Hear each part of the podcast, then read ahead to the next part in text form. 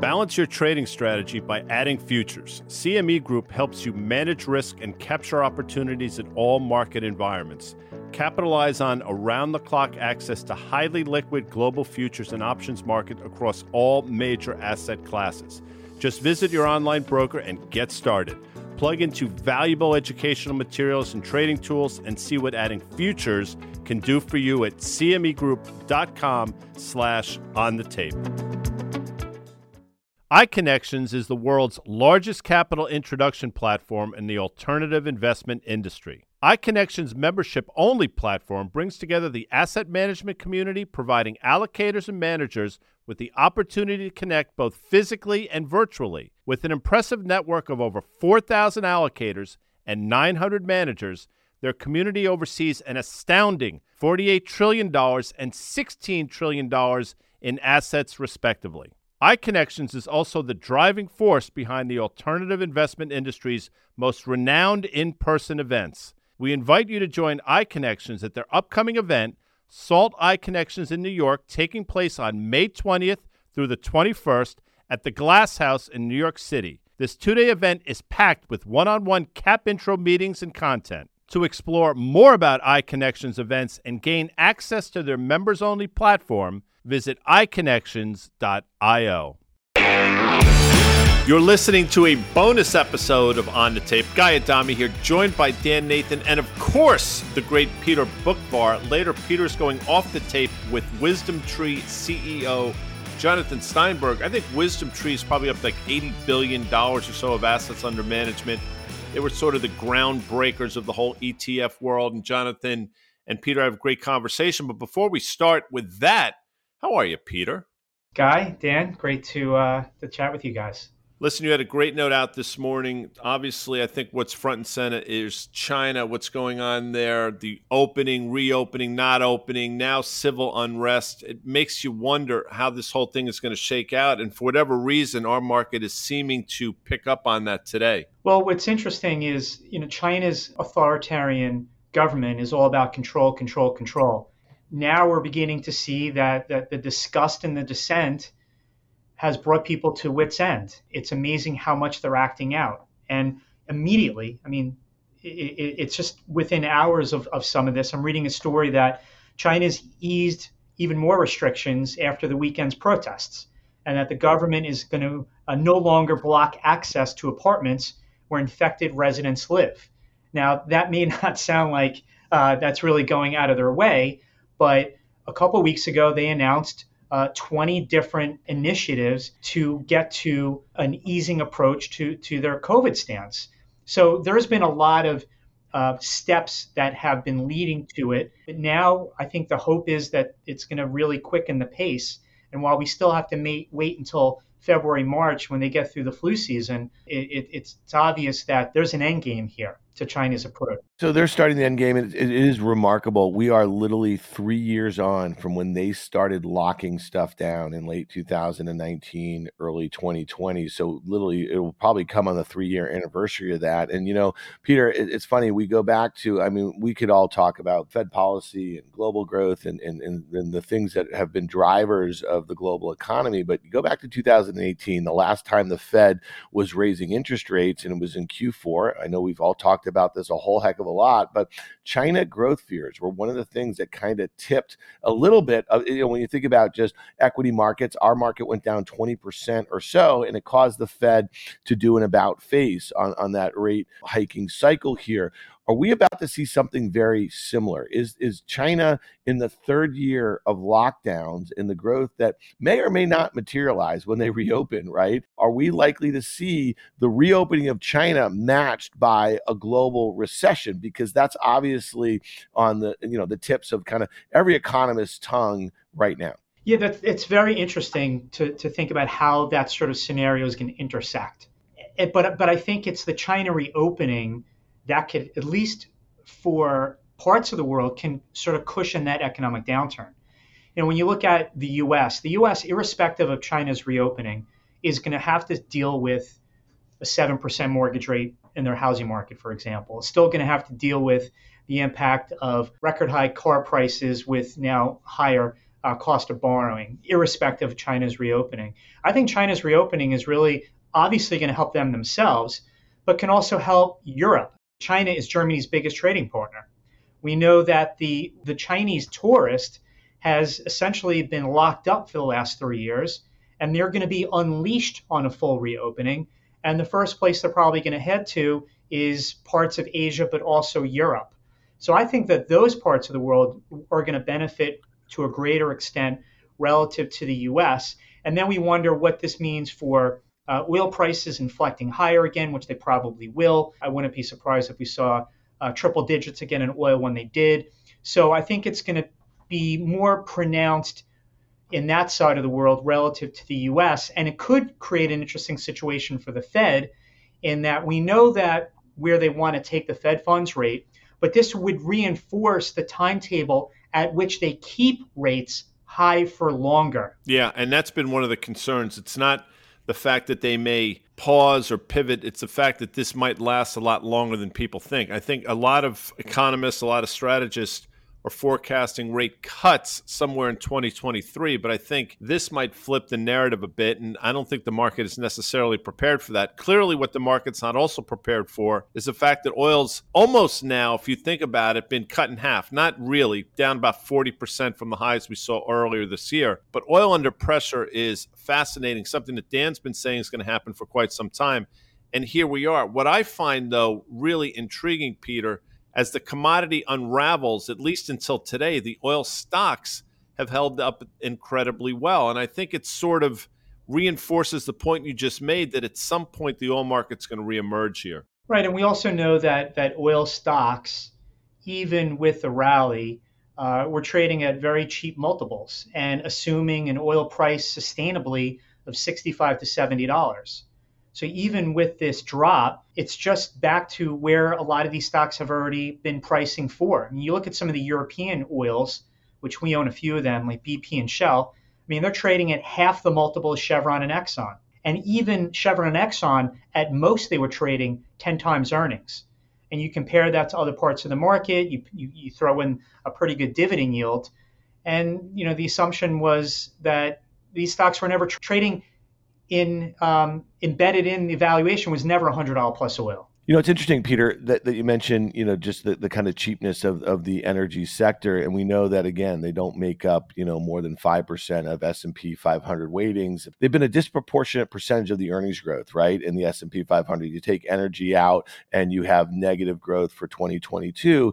And, you know, we track pretty closely John Butters. He writes the Earnings Insight blog over there at FactSet. He's basically suggesting that analysts are forecasting that that contribution to growth is going to start trailing off in Q2 of next year. And I guess I just wonder, given this backdrop of what you're talking about here with higher rates, right? We have a consumer that's getting tapped. Guy's been talking about consumer credit is going through the roof at a time where the savings rate um, is coming down. And, and I and I guess I just wonder here if you look at S&P earnings. We've talked about this with you. You know, in 2023, if energy does not do the heavy lifting and we see some of these major tech names which are, you know, already guiding down for Q4 or have guided down for Q4, what does it look like for S&P 500 earnings and have strategists lowered their estimates enough already? I think they're they're only getting around to trimming estimates after we saw third quarter earnings season. Now that to the point where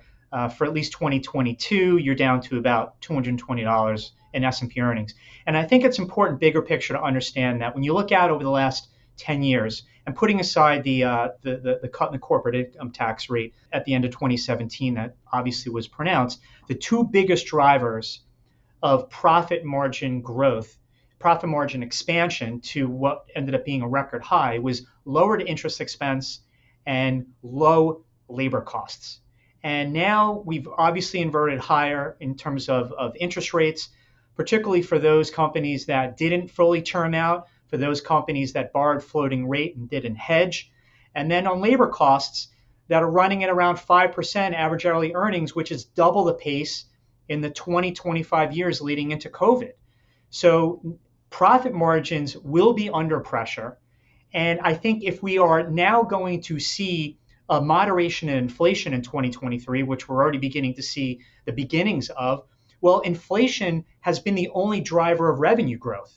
And then some. You, you look at some of the consumer products companies that saw 9% revenue growth. Well, they had you know 11% pricing and a decline of 5% in volumes, throw in some FX and net net, that's how they got their revenue growth. So if inflation actually slows, that would inhibit revenue growth. At the same time, profit margins are compressing, and that's going to lead to lower earnings next year than I think analysts are anticipating. Yeah, I agree with that. And I've talked about if you really want the real inflation rate, just look at the organic growth. And I have sort of air quotes up while I'm saying this for companies like, you know, Procter and Gamble and Kraft and General Mills and companies that have basically passed on their costs to the consumer.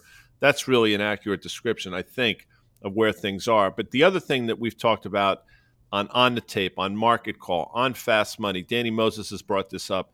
As we're sitting here right now, twos tens is probably – approaching 80 basis point inversion. I've thought for a while we could get to 1% in the form of 3.5% in the 10 year, a sticky 4.5% in the two year. And Peter, I say this all the time I'm not an economist, I don't pretend to be.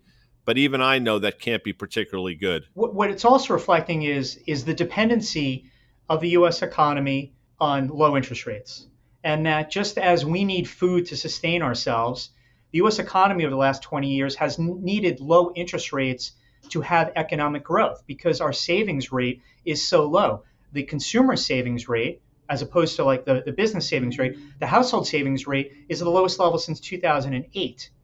So you need low interest rates in order to supplement that low savings rate in order to generate faster economic growth. So we, we don't have normal economic cycles anymore. We have credit cycles that ebb and flow at the cost of capital. The cost of capital goes up, economic growth is going to slow. And to your point, that is now being fully reflected in the yield curve inversion. All right, Peter, let's talk quickly before we get out of here. Stock market, we've had a nice rally.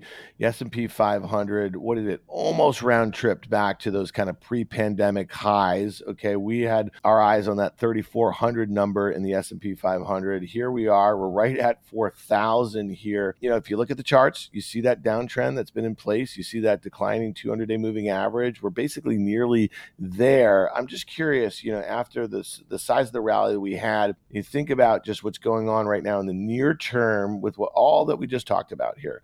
But there's some things on the horizon here. We got jobs at the end of the week. We're going to have CPI. We're going to have a Fed meeting. We see the Fed speak is already kind of indicating that at least a case for what we already know is, is a slower pace of increases that's going to happen at the December meeting. I'm just curious your thoughts into year end because right now the S&P is down about 16% at its lows. It was down about what 25% or so. You know, I'm of the belief that kind of higher we go right here is the harder we fall in the new year. But I could also see a retest of this kind of 3600 if we have the slightest hint that any of this data is hot. If, if the jobs unemployment doesn't move up you know if we have a cpi that's maybe a little hotter you saw a little cooler what that did to stocks over the last couple of weeks. Thoughts here into year end on the s&p 500 i agree. Uh, uh, uh, to your point about what the next focus is going to be a bear market has different multiple hills to climb before it's over and I think we, we've sort of climbed the first hill. We've the, the, the multiple compression in, in, stocks sort of gotten past peak inflation. We're approaching sort of peak hawkishness and peak rate hikes. So we've completed that. We, we, we breathed a sigh of relief in the market that I think has driven this rally on top of the belief that, okay, it's the market's God given right to, to rally at the end of the year.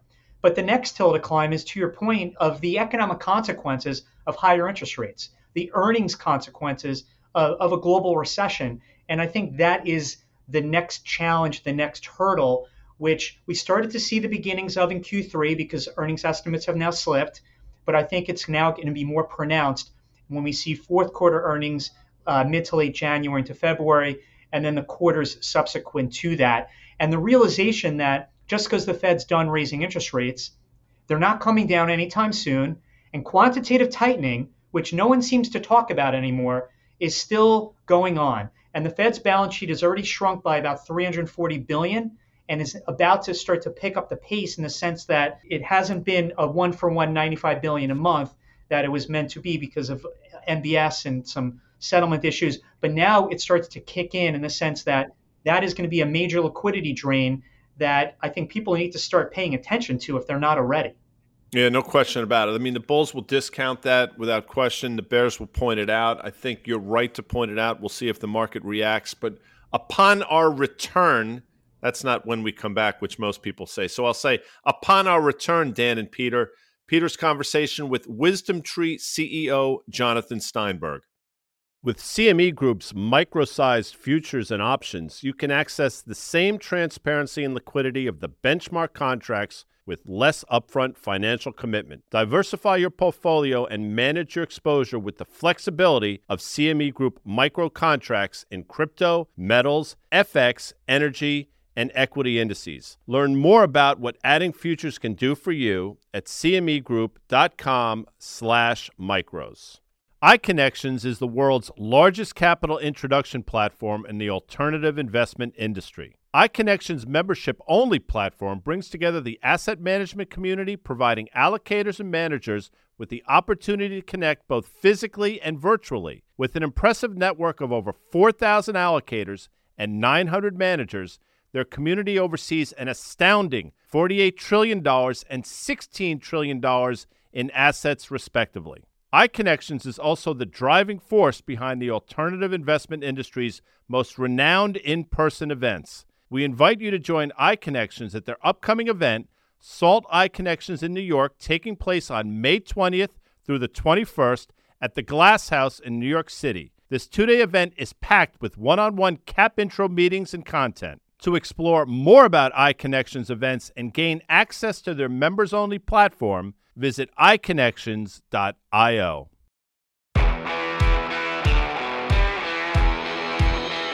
Welcome to another episode of the Boock Report CEO podcast. Uh, today I have Jonathan Steinberg, who is the founder and CEO of Wisdom Tree. And I need to emphasize that Wisdom Tree used to be Wisdom Tree Investments, but the company just shifted to the New York Stock Exchange, changed its stock symbol from WETF to WT, and it is now just Wisdom Tree. Uh, Jono, thank you for uh, joining me. Thank you for having me, Peter. Now, I remember back in the 90s, I was an avid reader of Individual Investor. Uh, I, I, started out as a small cap, micro cap stock market investor. It was my passion. I loved it. And uh, I felt that your magazine was, was a go to. Um, so, can you tell me like how you got into this business and what brought you from, from that which was a publicly traded company also. So Wisdom Tree is not your first rodeo here, and and how it led to uh, creating Wisdom Tree, and and you were very early in sort of being one of the the creators of this exchange traded fund industry, and and what sort of lights went off that you said, you know what, this is the future. So first, Peter, it is the same company. So Wisdom Tree was individual investor group okay, that went public. So I made the transition, which was not easy to do as a public company to go from media, financial media, which was this research based, independent, unbiased research for the masses, to what is Wisdom Tree, the asset manager. So I was early on the retail investing side. I launched the company actually in 1988 it was before the internet. Even though I was early on retail, it was late in terms of print. So shortly after I launched Wisdom Tree, Netscape came out. If you remember Netscape, it was the first browser and it showed you how information was going to be free. And I thought to myself, oh, I am in trouble. That magazines, print is in is dead or will die. And I can see that clearly now that I understand what, you know, Netscape is doing. So as I'm running individual investor, which was really just for the purpose of enhancing the investor's experience, and I loved my journalism, the magazine. It was a, a laboratory of what worked for investors. And my director of research, way back in 1999, brought me my first story on an ETF, the Qs, when the wrapper only had about $40 billion of AUM in the ETF wrapper worldwide. But I saw very clearly the wrapper, liquid, transparent, tax efficient, was a step function better than the mutual fund. And I thought, this will be the future of asset management. And in 1999, no iShares, no Vanguard. There are really only three funds the Spider, the Midcap, and the Qs. And I thought, as a research organization, I was building indexes anyway. I sold my magazines and my websites, I held my indexes, and then I started a journey to relaunch myself as an asset manager. It was a very, very hard transition. I actually went from a high of $11 a share and 140 employees down to three employees. I touched a penny a share. I touched a penny a share. And in 2004, around the IP and the business plan that is today Wisdom Tree, I got Michael Steinhardt, Jim Robinson, and Jeremy Siegel to back my IP. I sold them $9 million worth of stock at a 400% premium when the stock was at three pennies. So they paid 16 cents. And I announced it and I went up 38,000% in a day. I went from a $300,000 market cap to 125 million on Steinhardt and Siegel, and sort of Wisdom Tree was born. I, I remember those original commercials. You know, it was the Maverick, which was Michael Steinhardt, who was you know, the, yours is an investing show. So, Michael Steinhardt, for those of you who might not remember him, and he should be remembered, he was a peer of George Soros in the birth of the hedge fund industry. And for 29 years, he delivered after fee returns of 24.5% a year for 29 years. Uh, the the Market Wizards book, it, his interview was one of my my favorite chapters. I mean, he, but that is a good performance record in all different market cycles. So, anyway, no one wanted to back my transition. No one from media to asset management. Michael really wanted to, but no one would back his idea. Everyone told him not to do it, everyone, including his family, but he just wanted to do it. And it just shows unbelievable conviction and it worked out incredibly well for him. He got a 16x return on the first day and Wisdom Tree was born and he was so proud of the whole experience and I'm still working with Professor Siegel uh, more closely than ever before and Michael has recently a couple of years ago retired from the board but we remain great friends and today Wisdom Tree is an 80 billion dollar asset manager globally very excitingly, you know, moving into digital assets on the strength of our ETF franchise. Well, what I what I always thought was was very unique about Wisdom Tree was the products that you guys created were were, were very outside the box. Like you you, rather than just creating in uh, a variety of index funds and and just creating a you know a low cost way for the average person to just be uh, a passive index buyer. It's almost like you you looked at opportunities within the market that, that were not being served for the retail investor and and created the a product for it. And and I know you guys started earlier in mid 2000s, but one of the the ETFs that I just thought was genius on your part was was the DXJ, the uh, the Japanese yen hedged uh, equity ETF. And the timing was just spectacular that you had the, the beginning of Abenomics, sort of late 2012 into 2013, where their purpose, one of the purposes was let's just have our central bank print a, a boatload of money, weaken the yen, and goose the stock market. Well, if you were a if you bought Japanese stocks and did not hedge out the, the, the yen, well, you were working at sort of cross purposes and here, Wisdom Tree had this product that you hedged out the yen and allowing people to to almost one for one capture the rally in Japanese stocks. And in that year, we took in like 14 billion of net inflows. And more impressively, in 2013, we took in 88 cents of every dollar in the United States that went into the Japanese theme.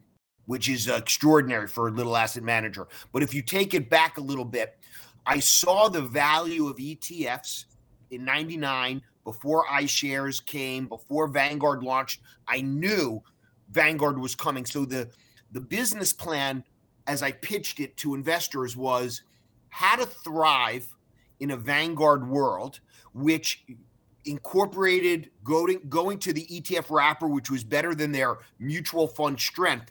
But it also meant I would pioneer a different business model, which was called self indexing.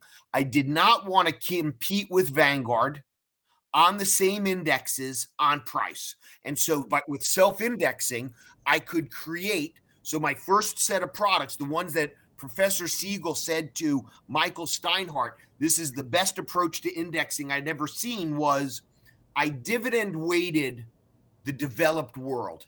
So, in June of 2006, we launched 20 funds in a day. Six of them were US equities, meaning all dividend payers in the US, weighted not by market cap, but by their cash dividends paid. And I broke that up into large, mid, and small. And then I did a specialty fund, high yield. That high yield fund today, I believe DHS is the best performing dividend fund in the United States year to date. And then I did 14 funds that were international, all dividend weighted. And there I was going up against, by the time I launched, iShares was in the market.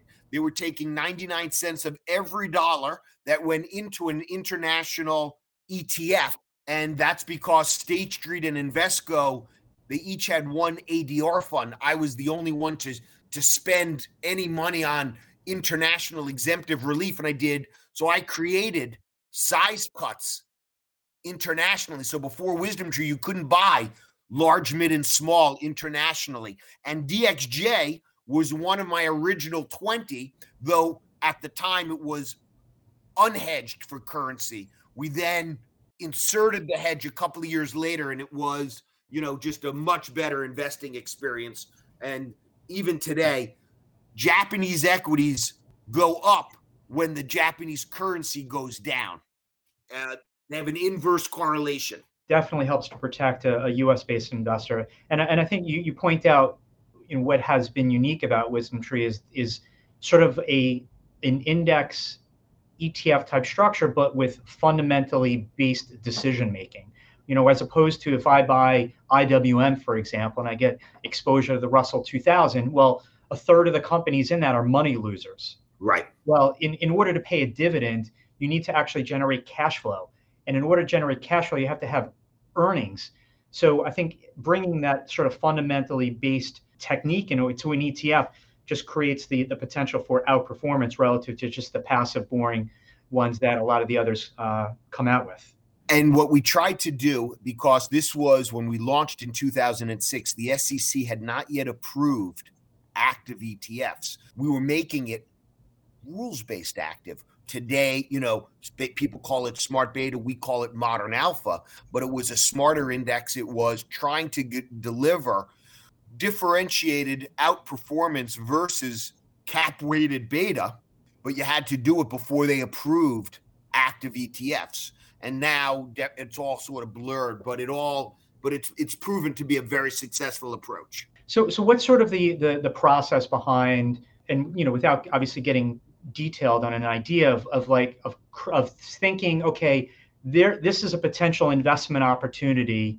Let's see how we can create a product that can tap into that. Like almost going back to your individual stock picking days do you guys think about okay this there's an opportunity here and and it's not really being covered? Well, i mean i started with you know i tried to do i was doing a lot of different index construction when i was individual investor magazine. I eventually got to an idea. I said what if i did the wilshire of dividends? I just took all dividend payers and cap weighted it. And that beat the S&P 500 by like 50 basis points over, you know, the history of the S&P 500. And then I said to myself, what if I wanted to enhance the yield. I don't want to yield weight it because that's not scalable. A small company with a big yield can't handle a lot of capital. So I did cash dividends paid and I reran the test. And what happened is my yields went up and my performance instead of beating the S&P by 50 basis points over 50 years a year. I now started to beat it by 125 basis points. And so index construction is selection and weighting. That's all that goes into it. So I got some of it from selection, only dividend payers, and then I weighted it differently and I got even more.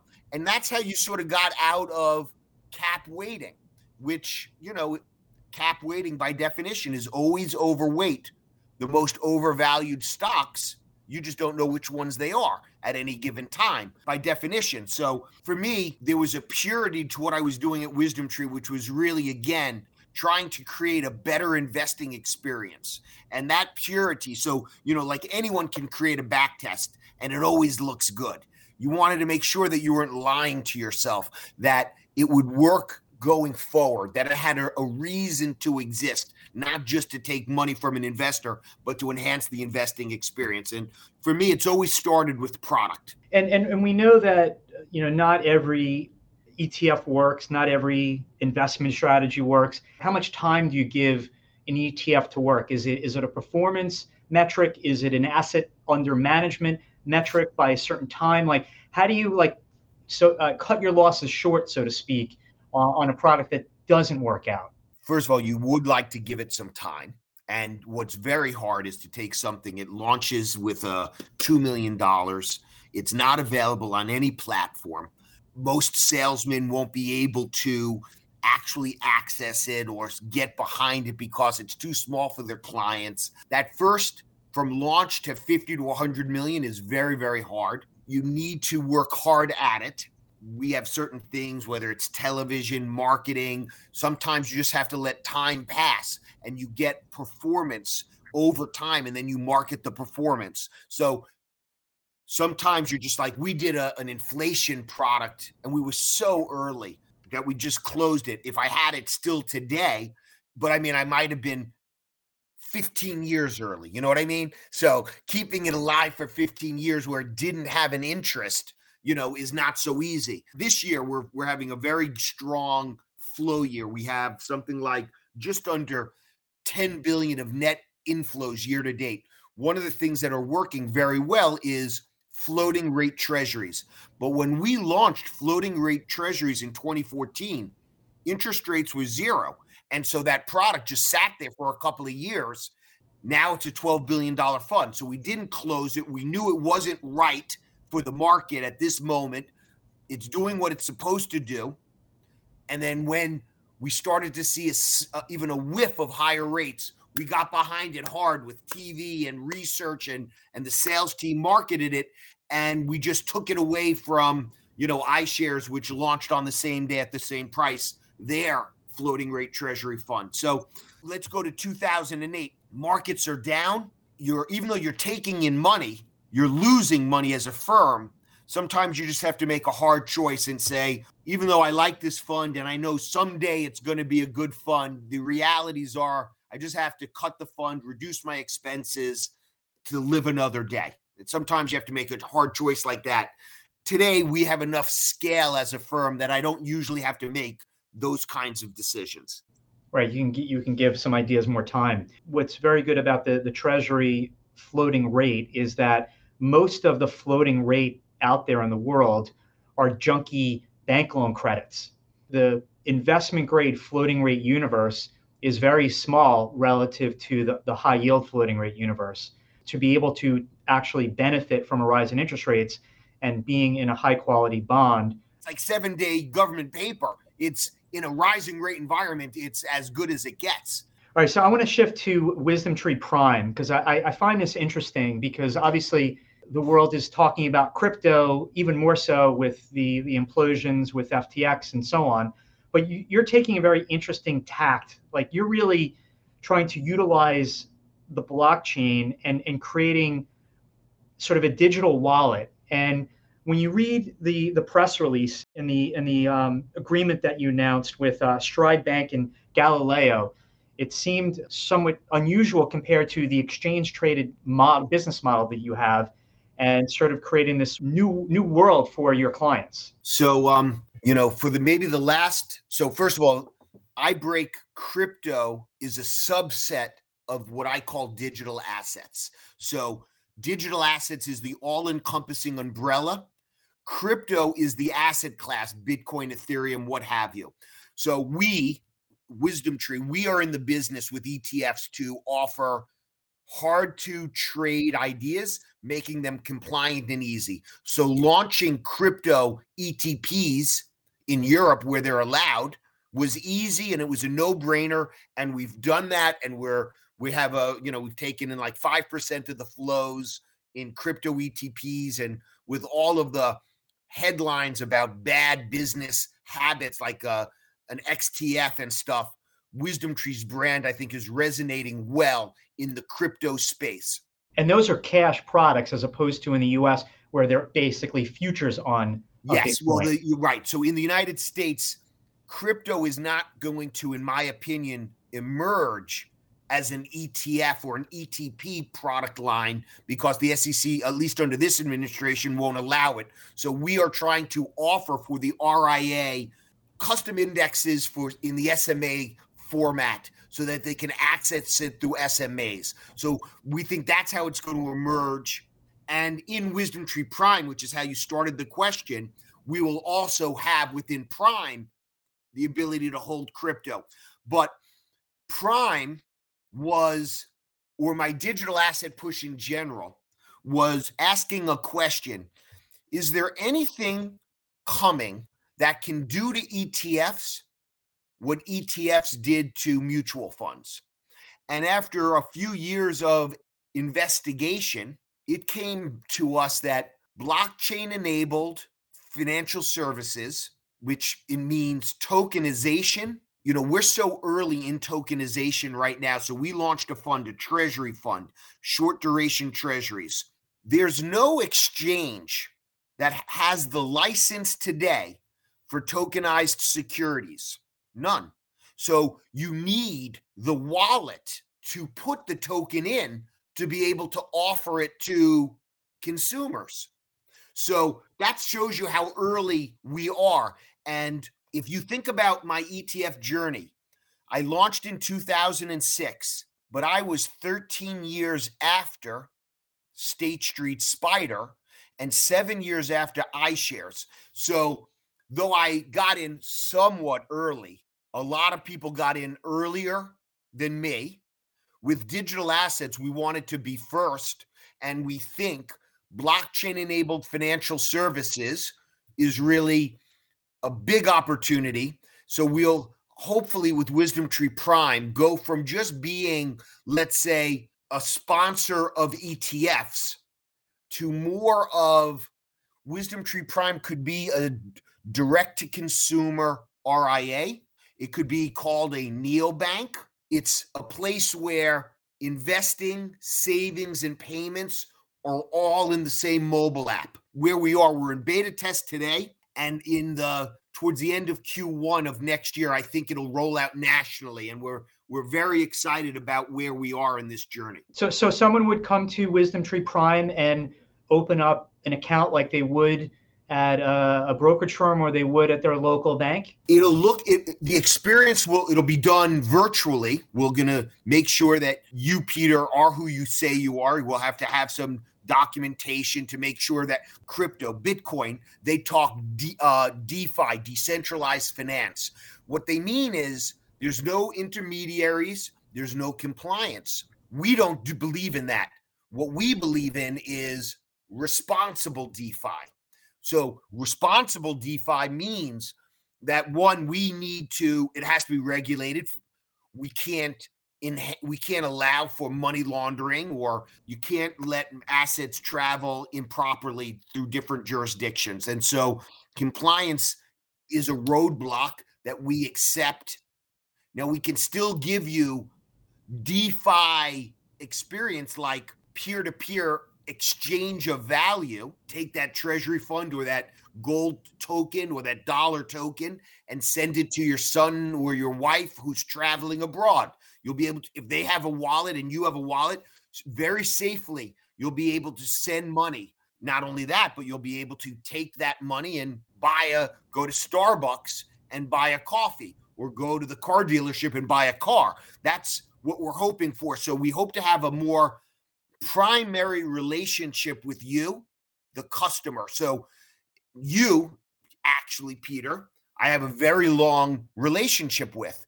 First, you were a subscriber to my magazine. So I was very removed, but I was an input in your investing process.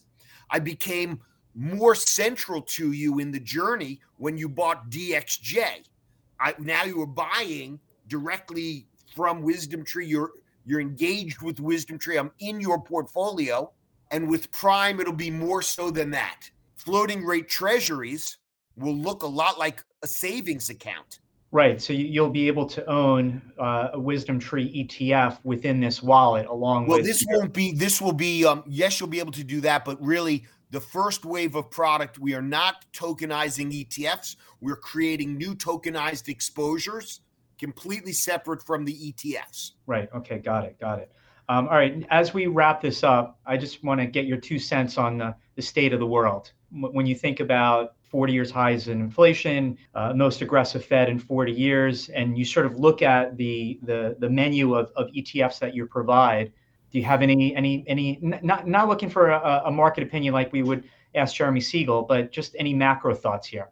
Well, I mean, it's um, it's certainly a very um, unsettling time. It doesn't feel like people feel good. Certainly, for, if you're talking about it from the perspective of just investors, almost all asset classes are down. You have had really sharply higher interest rates, which have forced a change in leadership in the market. So we're benefiting today from short duration fixed income and a shift to value versus growth. Rates, no matter what, I don't think they're going down in the short term. They may go up more slowly, but it may be that with these kinds of interest rates, and maybe you get you know, another 100 basis points by the end of next year, maybe. Value seems to be where there's some real interest, even though certain unprofitable companies are down a lot. I'm not sure that's where I would be heading. The other thing is, in, if you thought of your old 60 40, the 40, which was fixed income, you can now invest in fixed income for interest instead of capital appreciation, which you're now starting to go to longer duration. You know, we have fundamental fixed income. You know, our high yield bond has like an 8% yield. It's it is of interest in this world. So I think that they're going to remain very unsettled times. I think that there's the market's still looking for a, a shift in leadership. I, you know, I don't know if you can have leadership when the markets are purely down. I mean, you could do less badly, but that's not good enough as an investor. I mean, energy, you went to a real small subset, energy up. Most those sectors are down, but I think well diversified portfolios. I believe in fundamentals. I believe in valuation, interest like dividend paying securities. I think that's a very good bet. It feels like markets are very constructive for Wisdom Tree at the moment. It seems that way. I have to uh, agree on on the dividend thing in particular. If we're about to enter, call it a decade of lost capital gains, in the sense of just as we we topped in 2000, we didn't regain that high until 2013. If you bought the Dow in 1929, you didn't get your money back till 1954, 1960 to 1982. But during those times, dividends and interest income become a very important part of total return dividends in particular, and, and I've been making that argument here with, with, with our portfolios and our clients, is that the importance of dividends to generate return, because it's possible that 10 years from now, the S&P 500 may not be that far off from where it is today. But if you collect the dividends, if you reinvested them, that is where you are going to set your your portfolio apart. I completely agree with you, and um, you know it's what in, it's what brought Jeremy Siegel to Wisdom Tree way back when in 2004 a complete agreement with that concept that most of your long-term equity returns historically came from dividends and dividend reinvestment. Right. And particularly dividends that that actually are are are, are noteworthy. The s&p 500 dividend yield is just 1.7% you can buy things that have dividends of 2 3 4% uh, you're setting yourself apart from the s&p which may have a lost decade because of its dominance of, of big cap tech which seems to be time for a rest and a shift to more value related uh, investments. Let me just say before we before DXJ got hot, I had a fund called DEM, which was emerging markets, the highest yielders within emerging markets, and it was my biggest fund before DXJ took off. Still like a three billion dollar fund, but it's got like a ten percent yield. I was actually looking at it today. I, I did see that, and so and, I mean there are opportunities, and it's um it's just a good metric to keep an eye on. I I, I listen. I believe in income. Yeah, agreed. Same. Well, Jono, I can't thank you enough for uh, for joining me. Uh, I thought your your career has been uh, pretty amazing and just a pioneer in the exchange traded fund business. And I'm going to be watching the Wisdom Tree Prime with uh, with a lot of interest. We know blockchain, uh, irrespective of where the price of crypto goes, blockchain is the technology that will outlast everything else. Peter, I so appreciate the opportunity, and uh, I look forward to coming back. Thank you. Nothing in this broadcast should be construed as investment advice, nor a recommendation to buy or sell securities. The discussion is for informational purposes only, and past performance is not indicative of future results. The specific securities discussed may be held by Peter Boockvar personally and or purchased, sold, or recommended to Bleakley clients.